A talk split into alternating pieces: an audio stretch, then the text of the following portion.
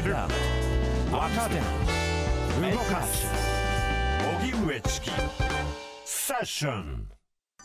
上川大臣国連総会に出席へ。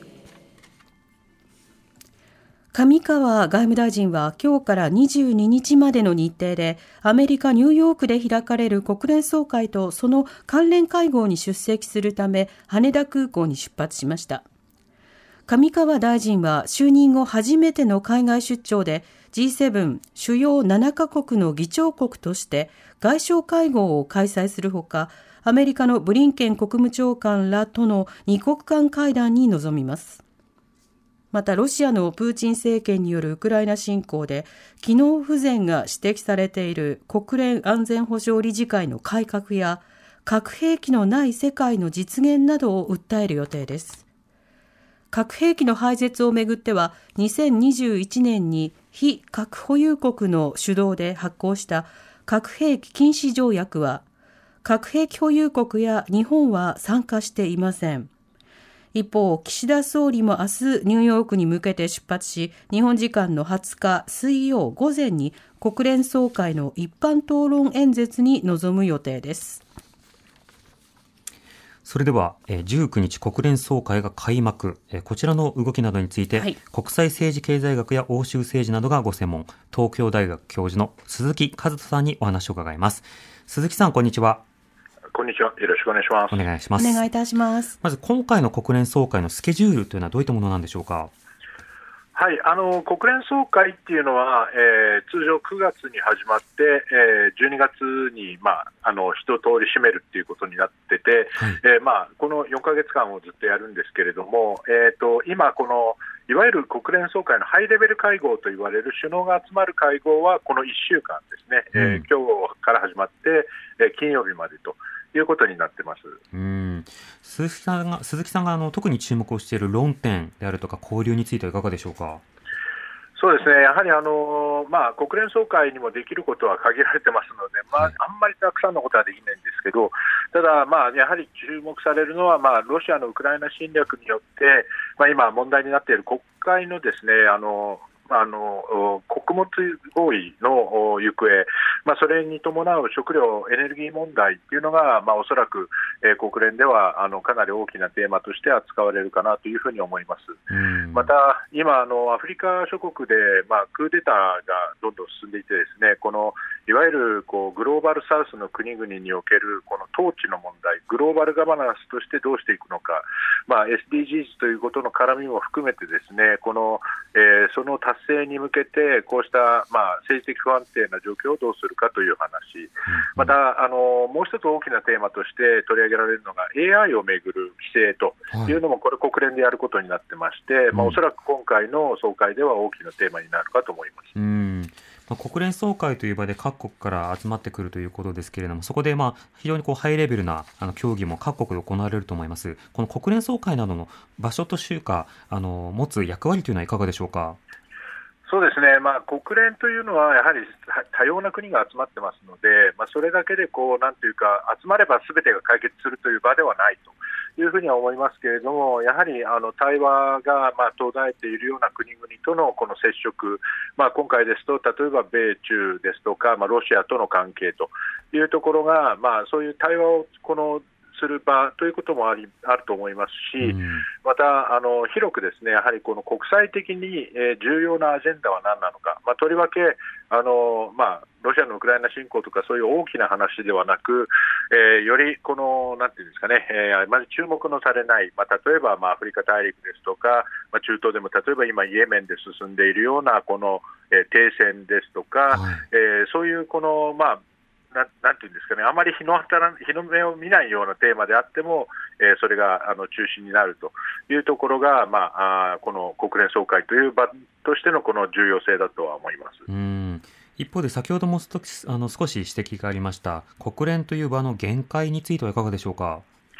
そうですね。国連はやはりあの総会という場は、まあ、あくまでも韓国的意見しか、まあ、採択できないところですし、まあ、全ての国連加盟国が参加しているので、さまざまな意見がある、まあ、そんな中でこう、共通したこの価値ですとか理念というものでこう、まあ、結びつくっていうことはなかなかやっぱり難しいとは思います。またあの国連のこの総会の中でですねやはりどちらかというと各国が自分たちの言いたいことを言うだけと。つまりアピールする場する場としてこの、まあ、機能するケースが多くてですね、まあ、対話を通じて問題を解決するというのは、まあ、国連総会の外の場、まあ、つまり今回のようにこの首脳が集まってそしてあのいろんな会合を国連の外で、えー、行っていくということなんかにも、まあ、あの国連以外のところでですねこうやって問題解決が期待されるという意味では、まあ、国連総会自身の限界というのはあると思います。うんところで先ほど少し触れられていた AI 規制について話し合う、これはどういったトピックスが注目されているんでしょうか？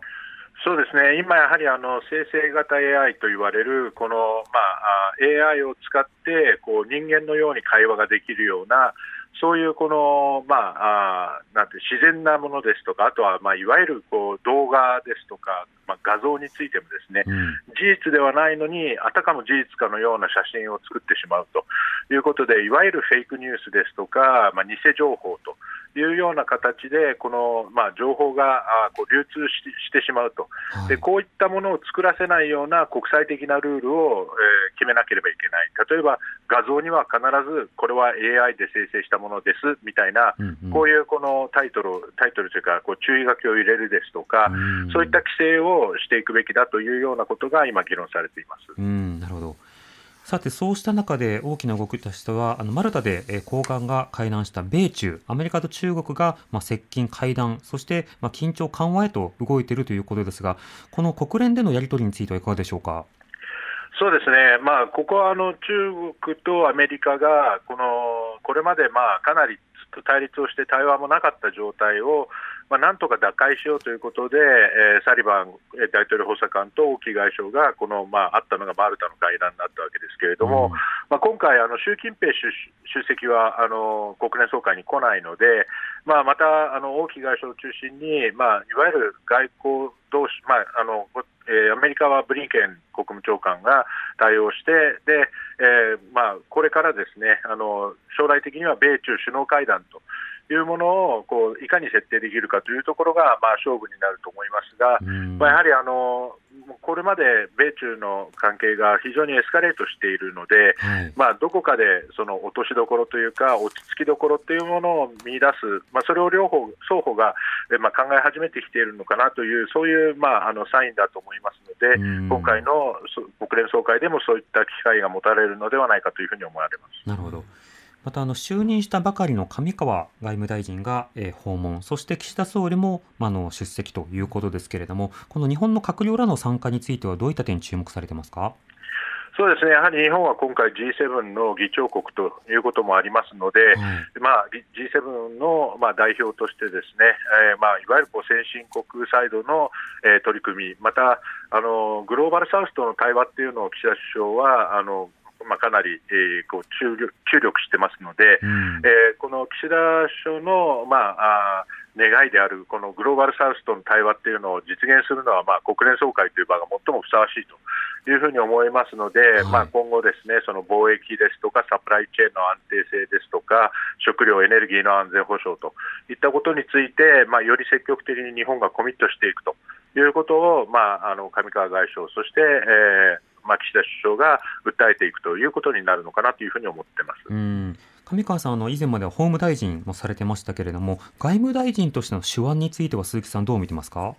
そうですね、全くあのなんかこう、未知数というのが まあ正直なところで、はい、えー、まああのもともと非常にこの、まあ、あのなんて手堅い、えー、この政治家ではある方なので、えー、えー、まあ、あの外務大臣向きではあるとは思うんですけれども、ただ、何か問題があるときにそれをこうなんかこう突破するという力がどこまであるのかっていうのは分からないので、うそういったところに、まああのまあ、なんていうんですかね、大化けしていただきたいというか、えー、あの少しそこをですね、あのまあ、あこう一歩、そこをこう殻を破って、あの政治家としてのこの器を見せていただきたいなというふうには思ってますうんなるほど、わかりました、鈴木さん、ありがとうございました。はい、ありがとうございました。ありがとうございました。東京大学教授の鈴木和人さんにお話を伺いました。TBS ラディオ905-954発信型ニュースプロジェクトセッションあなたの平成間違ってます平成のすべてを目撃したと自称する町浦ピンクが真相を激白僕もモーニング娘。のメンバーとしてデビューする予定やったんですよ TBS